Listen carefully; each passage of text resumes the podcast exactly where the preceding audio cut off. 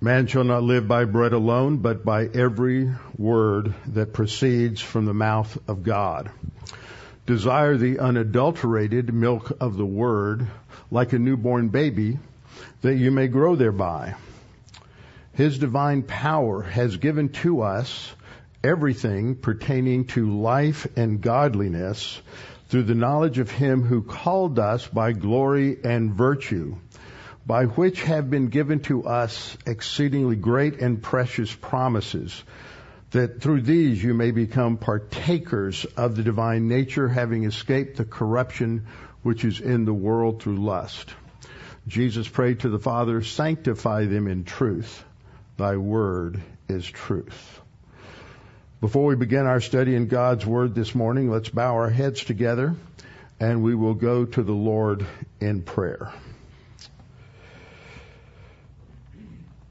Our Father, we are so thankful for all that you've given us, all that you've provided for us, that you've given us your word. We have the privilege, which a lot of believers, a lot of Christians in this world don't have, to have your word, all 66 books translated faithfully in most cases, translated for us into English so that we can read it, we can understand it in many different translations, as the case may be to truly come to an understanding of what you have revealed to us. That is a great privilege. And that we take this and memorize it and meditate on it, that we may hide your word in our heart, and that your word would be a lamp unto our feet and a light unto our path, and that we interpret your word not on the basis of what we think or how we feel or what the opinions of our culture are, but that we interpret your word as you have intended it, so that we may learn to think as you think and that we may live life according to the standards that you have set forth for us in your word. So Father, we pray now that as we come together in order to uh, focus upon you and focus on your word, that you might challenge us. At times that means that we are going to be rebuked and corrected, but that is to set our, our feet on the path that you would have us to walk. And so, Father, we pray these things in Christ's name. Amen. This morning we're going to talk about grief. Grief is one of the strongest of human emotions. Often it is associated with deep and profound sorrow and when we run across various hymns and songs or passages or events in scripture that speak of grief, it touches us deeply. Some of you have gone through some profound seasons of grief. You have seen the loss of children, the loss of spouses, the loss of friends, and you have an understanding of what that means. In his recent documentary series on the history of country music, Ken Burns begins the history of it in terms of its uh, being recorded and played over over the radio uh, in the early part of the 20th century, uh, with a hymn that was based on the grief over a death of a loved one.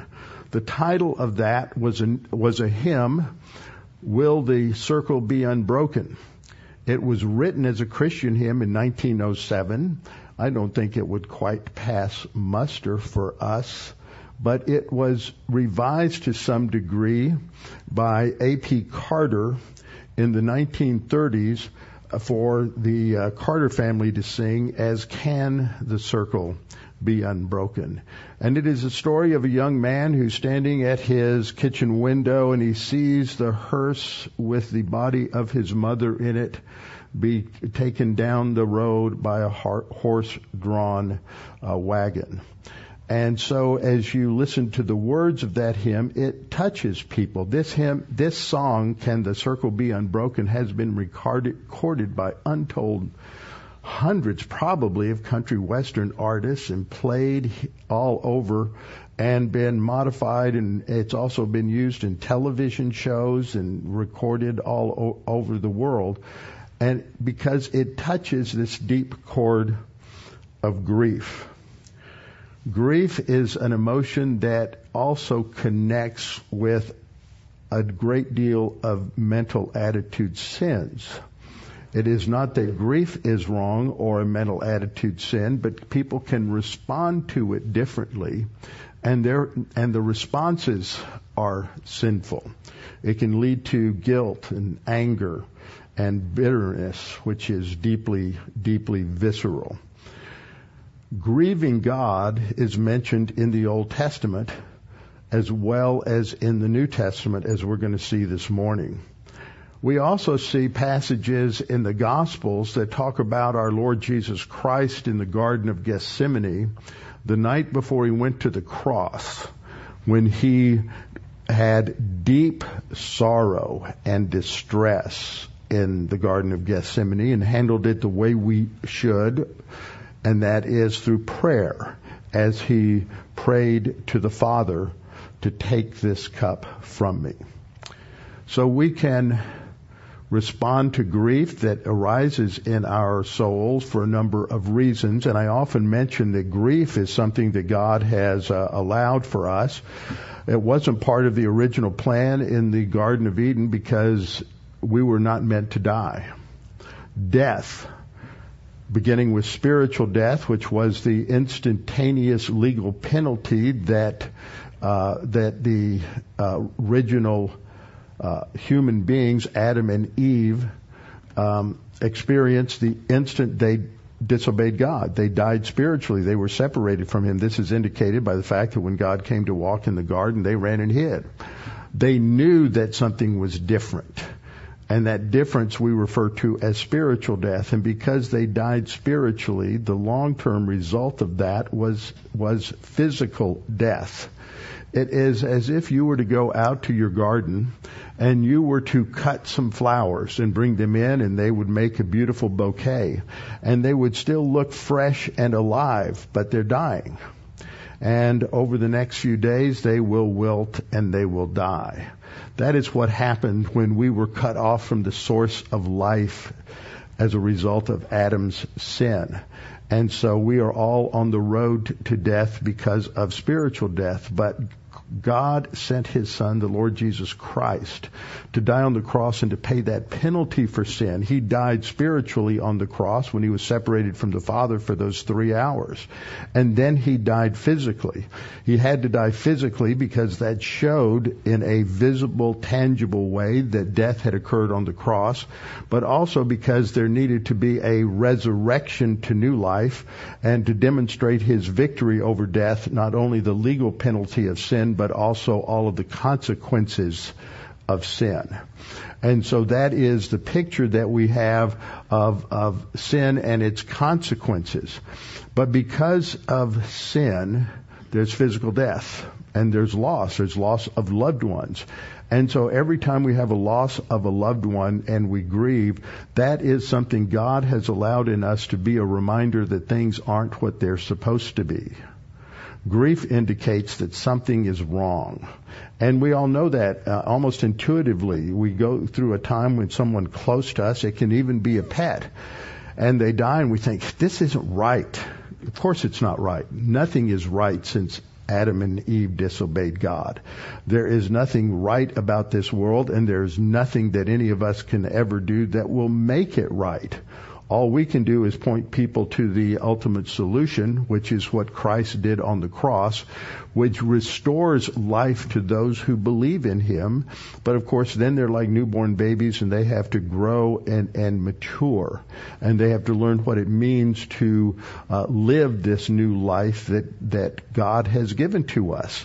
And that's what Paul is talking about in this section of, of um, Ephesians uh, where we find ourselves.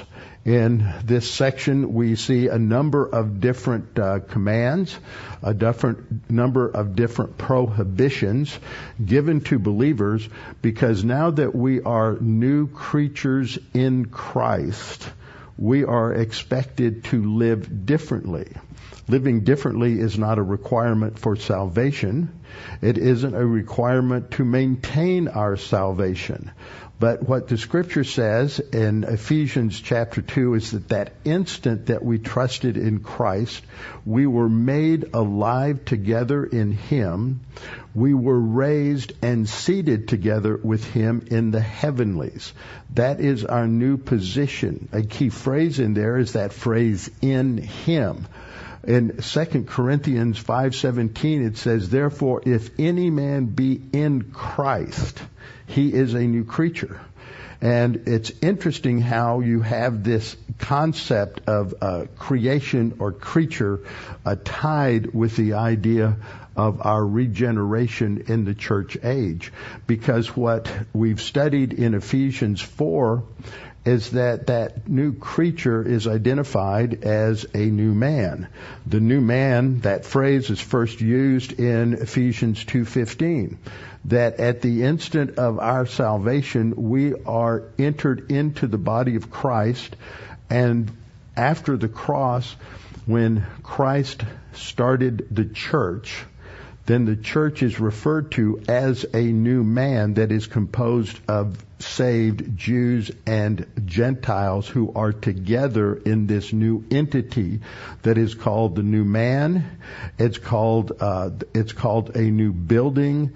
It is called a um, a, a new temple and it's called a new body. Four things there in Ephesians chapter 4 the next time we see that phrase that, that we've talked about many times in um, in Ephesians chapter four uh, is I mean, the next time we see that phrase is in Ephesians chapter 4, where he's talking about the fact that we have put off the old man and we have put on the new man. The v- way the verbs were translated in most English translations, as we've seen, is completely wrong. It's translated as if it's an imperative that you put off the old man and that you put on the new, but they are a past tense verb in the Greek. It's an aorist tense, and it should be translated, you have put off. When did you put off the old man? You put off the old man who is everything we were in Adam at the instant that you trusted Christ. And at that time you put on the new man and we entered into that new man, which is really that position in Christ and all that we have in Christ. And it is the church, the new, the new man, the new body, the new building, the new temple. And so now that we are identified with Christ, we are, as it were, using a sports analogy, we have changed teams. When we are born, we are born on Satan's team. We are in the domain of darkness and the, we are spiritually dead. We are in the realm of death. But when we trust in Christ, we're made alive together with Him, and so we're transferred to the new man, and we put on a new team jersey, as it were, because we have a new identity, and we have a new contract, as it were. I'm not saying there's a new covenant with the church. I'm just using that as an analogy. Sports players shift teams, just like Justin Verlander just came back to the Astros, and he's got a different contract than he had before and he's got a different contract than he had when he was with the Astros before that. So it's that's the analogy. And on that contract, there's expectations of performance for us as believers. There are expectations of our performance, and that's what we see as we start Ephesians chapter four, verse one, that we are to walk worthy of the calling with which we have been called, not to get salvation, not to maintain salvation, but to demonstrate the grace of God and to glorify Him. And so we each have volition. We have to make decisions each day, probably hundreds of times a day, whether we're going to live in light of our new identity or whether we are going to live according to the dictates of our sin nature. And that's why Paul addressed this in Romans chapter 6 and said, you, you, you know, you put off the old man. That's the first time this ter- that term was used, uh, used in the scripture. And so we have these standards, such as in Ephesians 4 2 and 4 3, talking about the fact that we are to live this life characterized by humility, gentleness, long suffering, putting up with one another in love, working diligently to keep the unity of the Spirit in the bond of peace. So that that is important for context. It's one of the controlling points for interpreting what follows in Ephesians 4 and 5 uh, down to verse uh, verse 9 of chapter 6. These are all talking about our behavior qualities. 417 says that we're says gives us a negative command. The positive is walk worthy of the calling with which you have been called. The negative command is don't walk like the rest of the Gentiles walk in the emptiness or the vanity or the um, uh, vacuum of their mind. But instead, we're to walk in love. Now, the passage we're looking at is between Ephesians 4:17 and Ephesians 5:2. So Ephesians 4:17 starts with this contrast between the fact that we've put off the old man, we've put on the new man, and then begins to contrast behavior characteristics of the old man with that of our new identity in Christ. So we begin to see in um, back in verse 15 that we are to speak the truth in love. There are these speaking things. The truth is that which is revealed by God.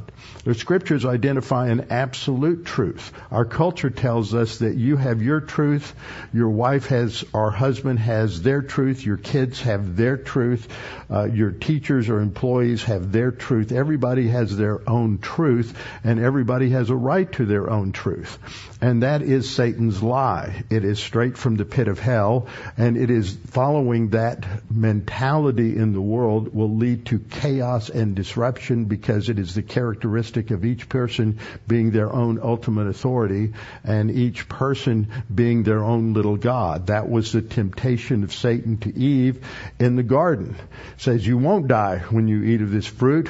Uh, you'll be like God. And so uh, Satan didn't create two uh, two competitors for godhood in uh, in uh, Genesis chapter three, because now we've got six billion people all competing with each other to be God, and it leads to chaos and disruption. We're really seeing that work itself out, not just in our culture in the United States and all of the divisiveness that is going on just goes because everybody thinks their opinion's right and they're antagonistic and hateful towards everybody else. But that is characteristic of the all of Western civilization, and it's characteristic of many nations, almost all the nations around the world now. This is the first time we've seen this kind of international chaos at this level of interconnectedness in the history of the world since the Tower of Babel, I believe. Now, we've always had sinners who are self-absorbed and filled with arrogance and thinking that they're God. But now there seems to be uh, international connectedness and justification uh, for all of this. And so we have these statements like uh, Ephesians 4:15 talking about uh, the fact that we're to speak the truth in love and that speaking the truth in love is characteristic of the new man. And we come to come to verse 25 which says therefore uh, you have already put off the lie let each of you speak the truth with his neighbor. I think that's a controlling feature of this section from verse 25 down to maybe verse 1. There's debate over this. I think that you have the command repeated in verse 2 to walk in love as Christ also loved us. That could be, and I think that starts the, actually starts the next paragraph that, that the, um, the chapter break was placed uh, one verse too early. That chapter 5 verse 1 is a conclusion to what is in the section from 25 to 32. Now the reason I say all of that is because there's some debates about some of the things that are said, especially when it comes to interpreting the first the first command in Ephesians 4:30 which is do not grieve the Holy Spirit of God. So we have to look at this a little bit. And so one last observation on the context is that we have uh, this section from 425 down to 521 that has 27 imperatives. This is telling us how we're supposed to live and how, what we're supposed to do and what we're not supposed to do. There are eight more in 522 to 69, and then there's a number of imperatival participles. And so all of these are related to how the new man, those who are in the new man, those who are in Christ, are to think, how we're to talk, how we're to how we're to live our lives, how we're to talk, and how we're to walk. So last week we looked at Ephesians 4:29, which starts with a negative command. There's no connective here. It doesn't say and. There's no but.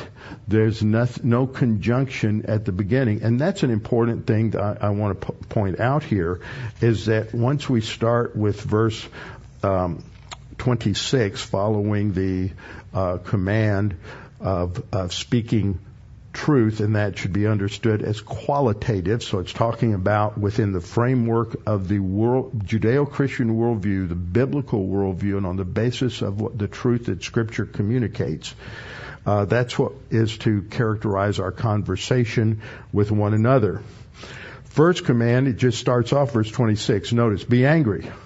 So that's that's a positive command. Be angry, and then have immediately follows a negative, do not sin, and don't let the sun go down on your wrath.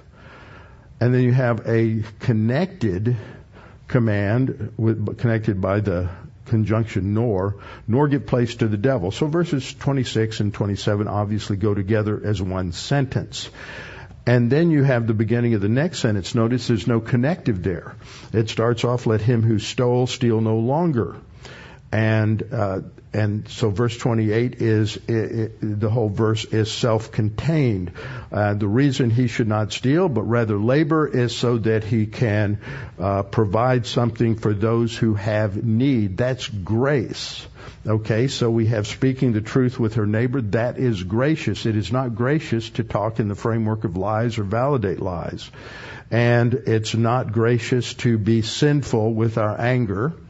It's not gracious to steal. It is gracious to work so that we have something to give others. That's grace in action. And when we get done with this and we get down to verse 32 where it says be kind to one another, that of course is obviously gracious. Kindness, tender-heartedness, forgiving one another is gracious. And I point this out because the word for forgiving here is one of two words used for forgiveness in Scripture. The other word, which is common, is aphiemi. That's the Greek word. And it emphasizes forgiveness or canceling a debt. So when we forgive one another, we basically cancel out what they did. Okay, we're not going to hold it against them. That doesn't mean in some cases that we're just going to allow ourselves to become a victim of that person again, but we're we're going to let them pass and we're not going to get involved with mental attitude sins against them and let that be a problem for us. Uh, so we're going to just love them from afar. But this word is charizomai. Charis is the Greek word for grace. Charizomai means graciously forgive. Like aphiemi, and it's used as a synonym at times, it, both of these words were used uh, as uh, as words in banking and accounting for the canceling of a debt. Okay, so it has, but it emphasizes the graciousness of the action. The reason I say this is this whole context of 25 down to verse 1 is organized around this theme of grace. I'm saying that because when we get into some of the issues related to just exactly how we're going to interpret grieving the Holy Spirit, we'll notice something. Notice that verse 30 begins with a with a uh, conjunction. It begins with and. So as we uh, go down here and look at the look at the slide, verse 30 begins with the word and, which connects it to the previous verse. So there are some who say, well, contextually, grieving the Spirit is, is uh, not using uh, corrupt language. that's technically true. But that it, it doesn't indicate that grieving the Spirit is limited to not having a corrupt word. Okay? That's important. And the context here shows that the broader context, each of these uh, positive commands and negative commands are tied together, first of all, by grace. Second of all, because they are character qualities of the new man, not the old man. So I'm just arguing for a grace, uh, grace connection there uh, that is that is very important.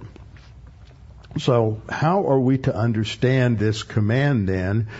Uh, do not grieve the Holy Spirit of God. One thing I want to point out is there are three things that are significant in this particular verse. The first is the command not to grieve the Holy Spirit.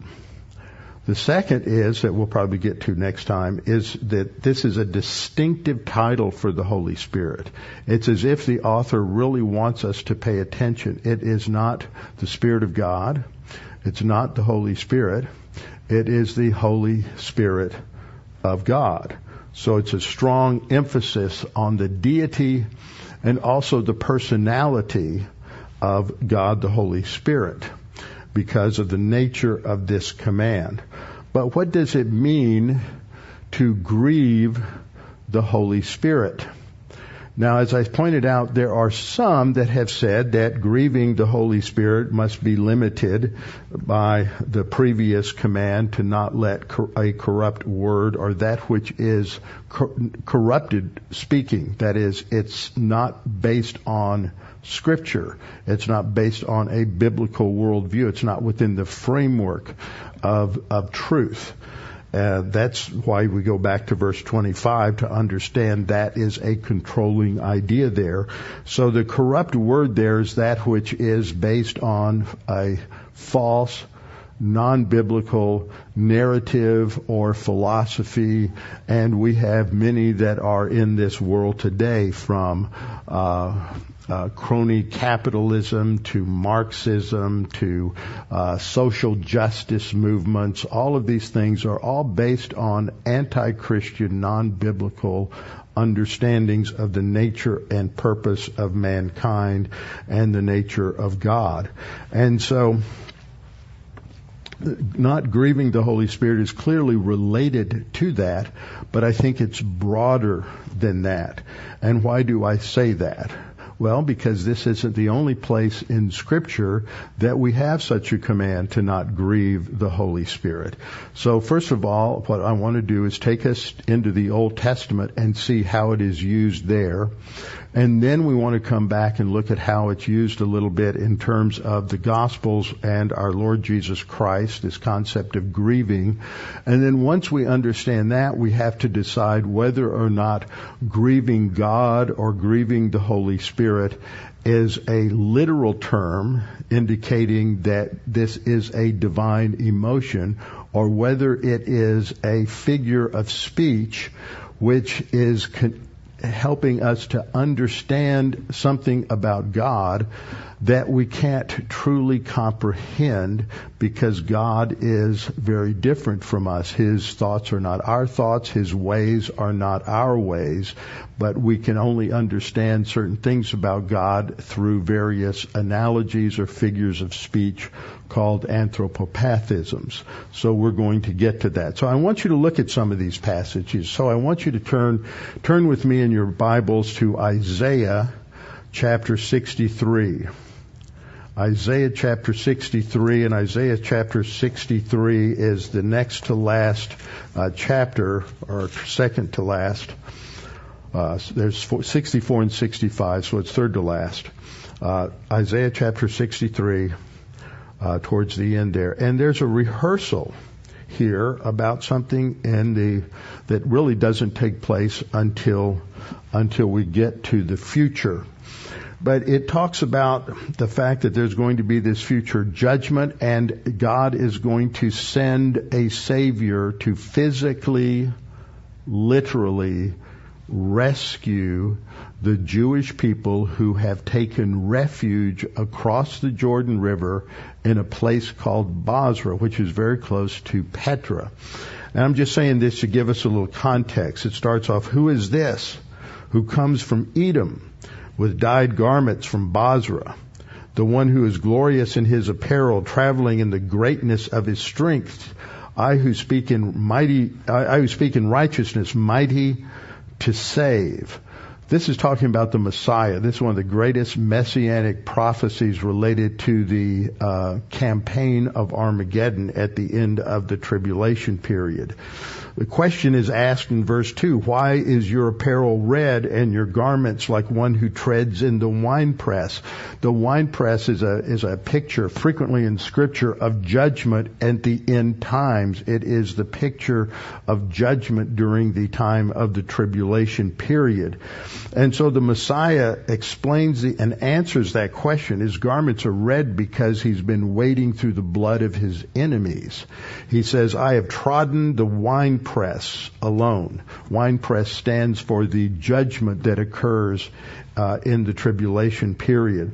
For I have trodden them in my anger and trampled them in my fury. Their blood is sprinkled upon my garments, and I have stained all my robes. For the day of vengeance, that's a term for the tribulation period, as God is bringing judgment upon the nations of the earth for rejecting Him. For the day of vengeance is in my heart and the year of my redeemed has come. Notice that. There is a physical redemption taking place here for Israel. This is when he will rescue them from the Antichrist and they will experience redemption in the sense that they are redeemed uh, at this time from the uh, per, from the persecution of the of the Antichrist, much as they were redeemed from slavery in Egypt. Now that's important because we're we're, we're told in our passage in Ephesians uh, 4:30, "Do not grieve the Holy Spirit of God, by whom you were sealed for the day of redemption." So you just have to hold that thought. I mean, there's there's so much here that is difficult for a lot of people to grasp. You know, they read this, they go, "What in the world is this all about?" That's why I'm taking some time to go through this phrase by phrase, so we make sure we understand this. So the term redemption doesn't speak only of the payment for our sin penalty on the cross. That is its primary usage in relation to God's gracious deliverance of us in scripture. That there, that we are redeemed at the cross positionally, I mean actually as Christ pays the penalty, he pays the sin penalty for us. The Greek words translated redemption, there's a group of them, always have the idea of paying a price for something. And then there is physical redemption that occurs in the sense of Israel being redeemed from slavery in Egypt. And there's also redemption as as Israel, the survivors of Israel who have taken refuge across the Jordan uh, River into the area of Bozrah and Petra, uh, are going to be rescued by the Lord Jesus Christ when they call upon Him at the end of the tribulation and he will return to them and rescue them from from the persecuting armies of the of, of the antichrist. Okay so uh, he says this it's the day of vengeance is in my heart and the year of my redeemed has come. It's time for that ultimate redemption of the nation. He then says i looked but there was no one to help and i wondered that there was no one to uphold. Therefore, my own arm brought salvation for me. And my own fury had sustained me. See, all of these words, fury and anger and everything, that these are these are also anthropopathisms to describe this. We don't understand God as He is, but what we can come to understand is the depth and profundity of our emotions and that is used as an analogy to express the seriousness of the violation of God's righteousness and the necessity of payment and punishment for violating his righteousness. So he says, I have trodden down the peoples, that's the nations outside of Israel, in my anger, made them drunk in my fury, and brought them brought down the strength to the earth. One other thing. Uh, some years ago, I read an article that a colleague, a friend, had written and talking about, well, God does have emotion. And I said, and he spent a lot of time talking about a couple of passages in Exodus. And I said, you missed a couple of things. This guy was a Hebrew scholar as well. I had majored in Hebrew in seminary, and I said, what you have in the Hebrew is the statement. It doesn't say uh, that his uh, that he was wrathful. It says his nose burned. That's the literal meaning of the words in the Hebrew. Now, does God have a nose like we have a nose? No, he doesn't. We use anthropo morphisms, that's a word for man like features. The eyes of God go to and fro over, over the earth. Okay, the arm of God. Uh, that is a picture of God's power. The hand of God is a picture of God's power. God doesn't have a literal hand or literal arm or literal eyes like we have, but those phrases are used to communicate to us a point of analogy so that we can understand the purposes, the plans, and the policies of God. The same thing happens with attributing to God human emotions, is that emotion is a responder. If I were to come in here and uh, get a hold of you, call you out privately, and say, "Look, I just got word that that there's been a major traffic accident and your children were all killed," how would you feel? You feel terrible. Emotions are a responder to certain kinds of data.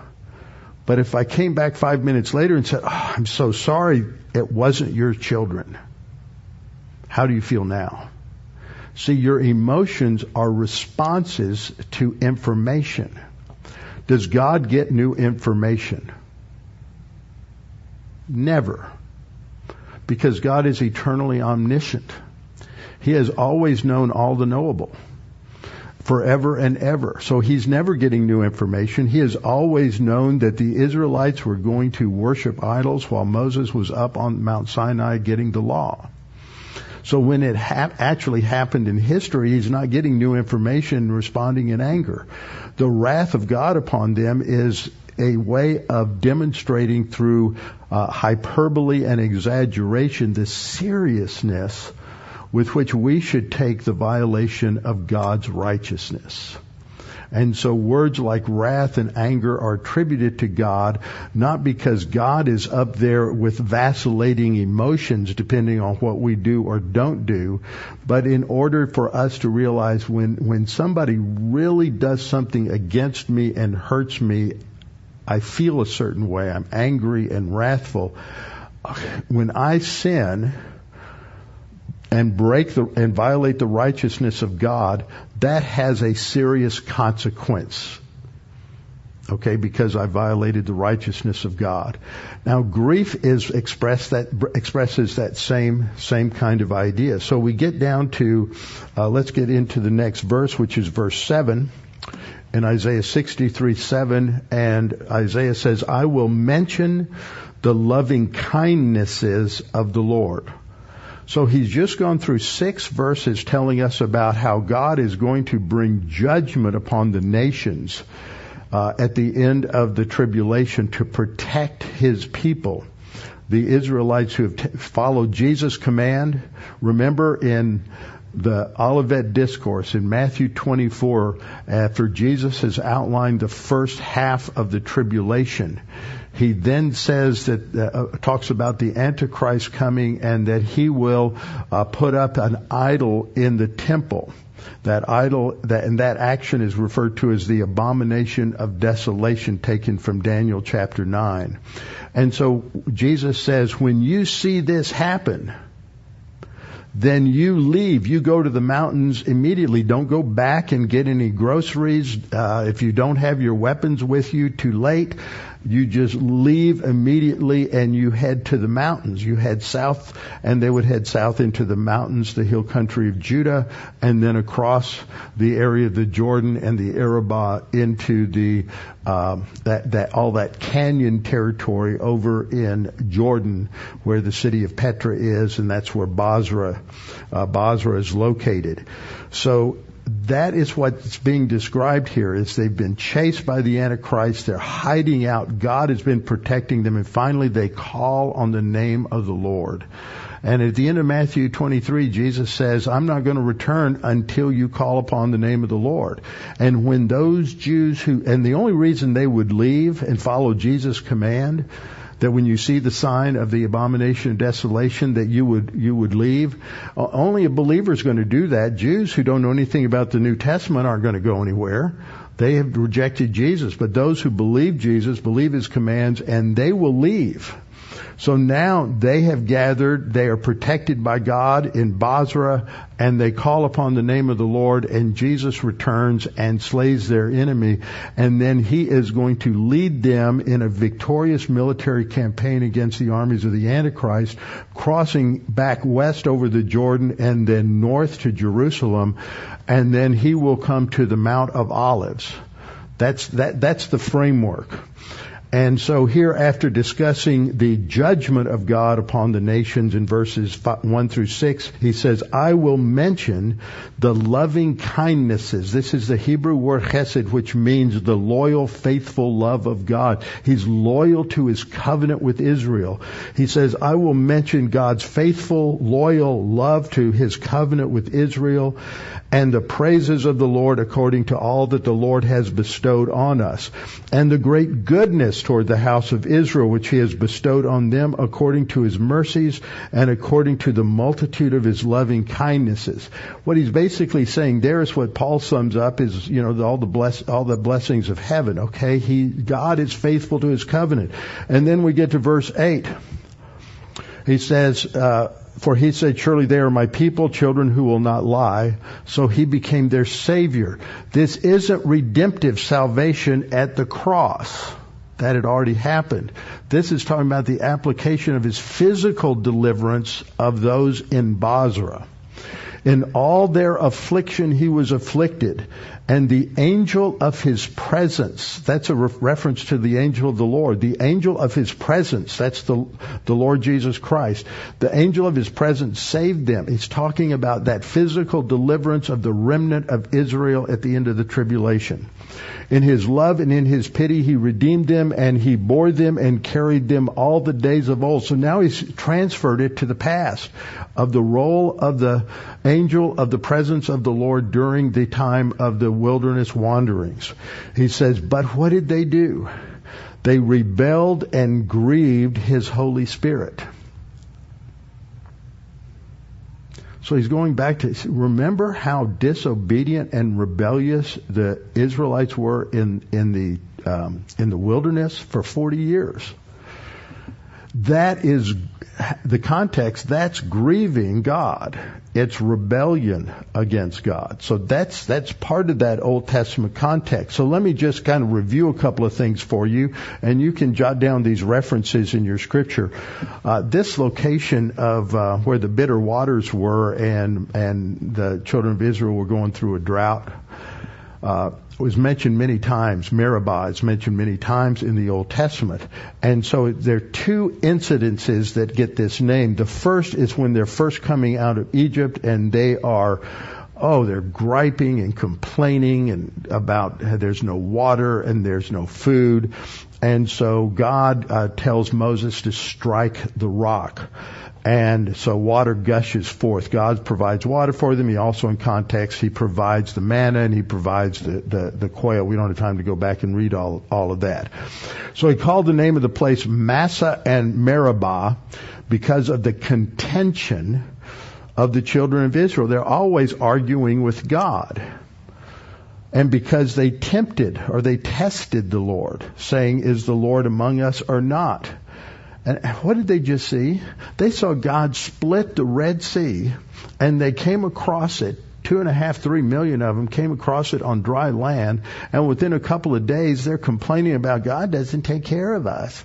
We don't have any food, we don't have any water, we're just a bunch of self-pitying crybabies.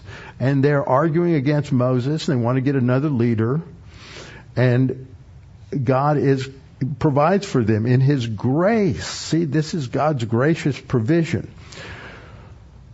So then in Numbers 2012, it's another reference to Meribah. But this time it happens later. They've gone to uh, Mount Sinai. They heard the voice of God. They received the law and they get the instructions on the tabernacle. They spend a year there and build and construct everything for the tabernacle. And they leave and they head north to a place on the southern border of Israel called Kadesh Barnea. And there they send the 12 stri- tribes, I mean the t- representatives of the 12 tribes in. They send 12 spies in. You know the story. 10 of them came back and said, we can't do it. They've got big cities and fortifications and they've got um, giants in the land and we can't do it. And two of them, Caleb and Joshua said, sure we can because it's not up to us, it's up to God. And we just have to trust Him.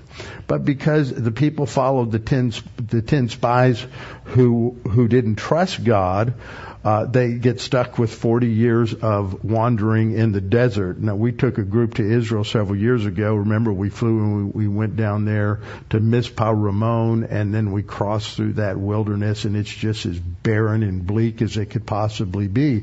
But God, in His grace, provided water, and He provided uh, food for them during that whole time.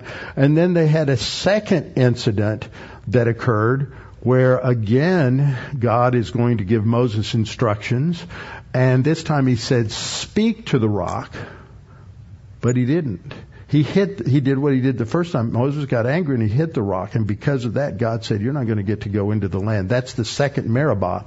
So the Lord spoke to Moses and Aaron and said, because you did not believe me to hallow me in the eyes of the children of Israel, therefore you shall not bring this assembly into the land which I have given them. This was the water of Meribah because the children of Israel contended with the Lord and he was hallowed among them. Okay, that word Meribah, the R-I-B in the middle is from the Hebrew word reeve, which means to contend. So this is shifted from a verb to a noun, and that's the name of it. It means the place of contention uh, with God. In verse 14, for the wilderness of Zin, during the strife of the congreg- congregation, you rebelled against my command to hallow me at the waters before their eyes.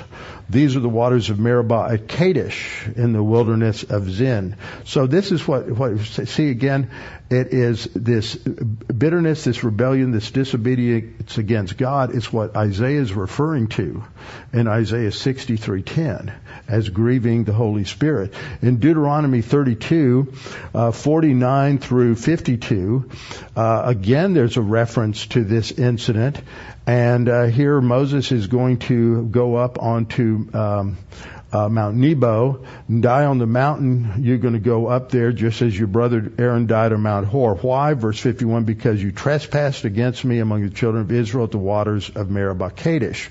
So this is, this is a historic problem. Again, it's mentioned in Deuteronomy 33, 8 and it goes on and on. But we come to uh, uh, uh, Psalm 78, and I want to read more of this than I have time for, but I, you got to get the context. This is really important, and it's a very long psalm, so I'm not going to read the whole thing.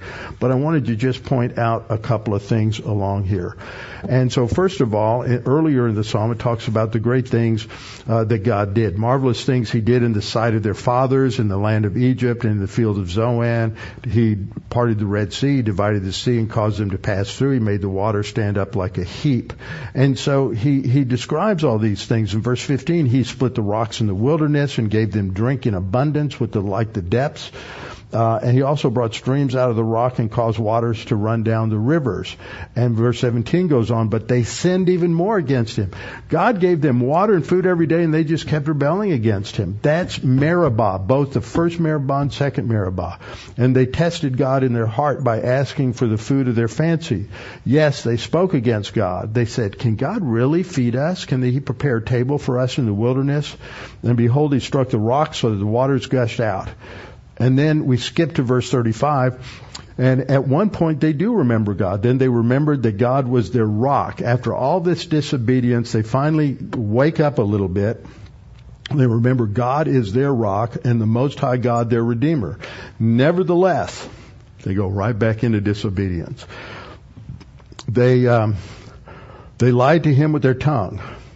Their heart was not steadfast with him nor were they faithful in his covenant. They, God doesn't get into details. It's summarized. They're lying to God. They're not faithful in their covenant. They're not hanging in there and being steadfast with God. But God is still gracious. He's full of compassion. He forgave their iniquity and did not destroy them. Verse 39 says, For he remembered that they were but flesh. We need to remember this when we get to the passage coming up that talks about we need to forgive one another as God for Christ's sake forgave us. God forgives us because He remembers that we're just flesh. Sometimes some of the people that you hold a grudge against, you need to remember that they're just as lousy, rotten a sinner as you are. And cut them a little slack. That's called grace orientation. How often they provoked Him in the wilderness and grieved Him in the desert. Yes, again and again they tempted God and limited the Holy One of God. So we have them grieving God in the desert, and the phrase is used again, but it's tied to the Holy Spirit in Isaiah 63:10 that they rebelled and grieved His Holy Spirit. Now, God's emotion doesn't have emotions and he's not vacillating on this, but how is it that you feel when you lose someone or somebody really disappoints you and you're sorrowful and you grieve in your soul. That's the seriousness of what happens when we violate the righteousness of God. So this is what Paul is saying here. Don't grieve the Holy Spirit of God. It's used as a figure of speech. It's used as an anthropopathism. It's not literal. The Holy Spirit isn't up there weeping and wailing because of your sin. But he is, what, what is the Holy Spirit trying to do? He's trying to get you to walk with Him day by day, moment by moment.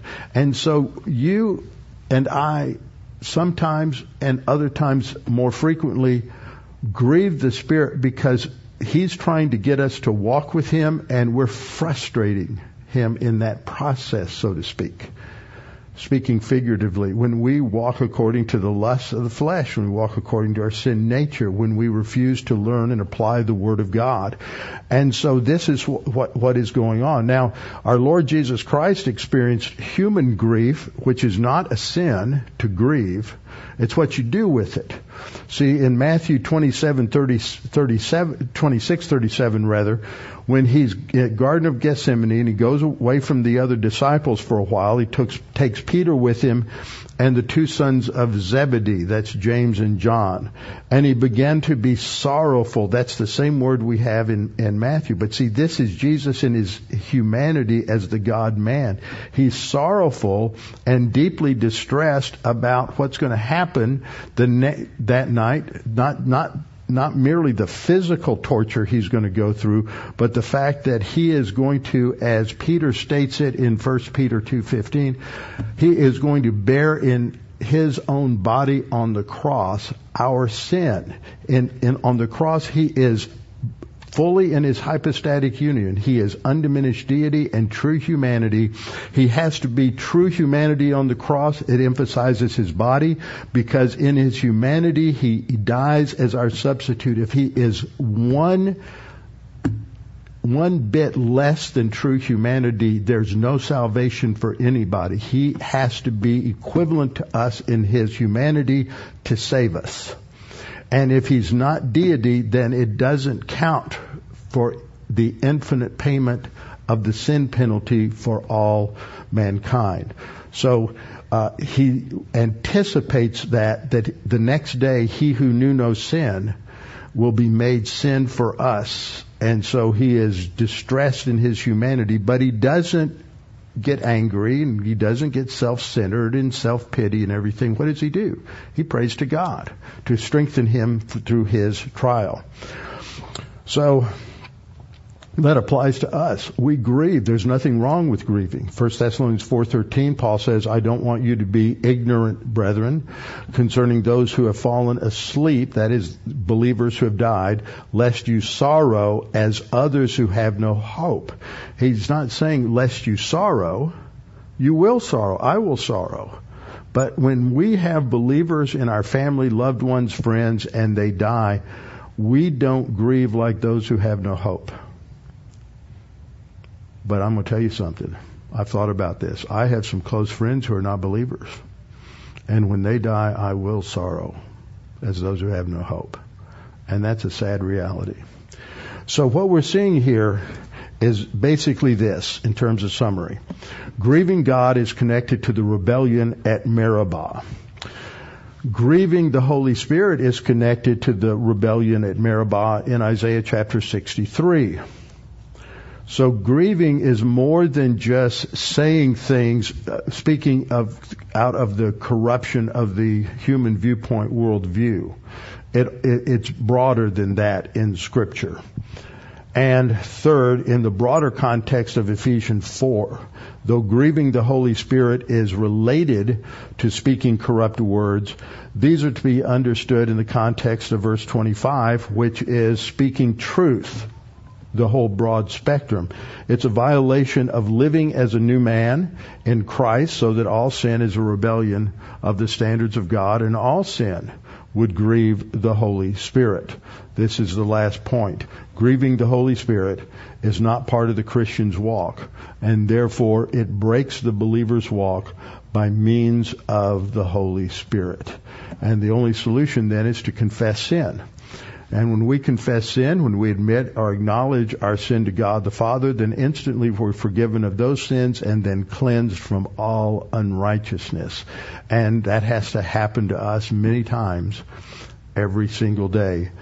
And when we sin, when we're out of fellowship, that is grieving the Spirit because we're violating the standards of the conduct of the new man with our heads bowed and our eyes closed. Father, we thank you for this opportunity to study these things and to work through the details of what these phrases mean, like grieving the Holy Spirit of God. That, that he's not going off on some kind of an emotional reaction, but that he is, it's the violation of your righteousness and your plan in terms of the way we are to be walking. And so there is this, this, this significant and serious problem of violating the righteousness of God in our lives. So Father, we are reminded that too often we are like the Israelites in the wilderness and we live uh, self-centered, sin-centered lives again and again and again, uh, not depending upon you, not trusting you, not taking a refuge in you and in your word. And we pray that you would challenge us with that. And Father, on the other hand, uh, we also want to pray for anyone who's here, anyone who is uh, listening online or listening at some later date, that God's plan of salvation is based on grace. He freely gave His Son to die on the cross for our sins. He paid the penalty as a substitute for our sin penalty, so that if we trusted in Him, we would have as a free gift everlasting life. And that that salvation can never be lost can never be taken from us. We did nothing to earn it or deserve it and we can do nothing to lose it. But father in your grace you have given us that and in this new life we are to live in a way that is consistent with that. Many believers will not do that but we have been taught well, and we pray that on our better days we desire to honor and glorify you and to walk consistently by the Holy Spirit. So Father, we pray that you would make the gospel, the good news of salvation clear to those who do not have eternal life, and that you will challenge those who do have eternal life to live in a manner consistent with their new identity in Christ. And we pray this in Christ's name. Amen.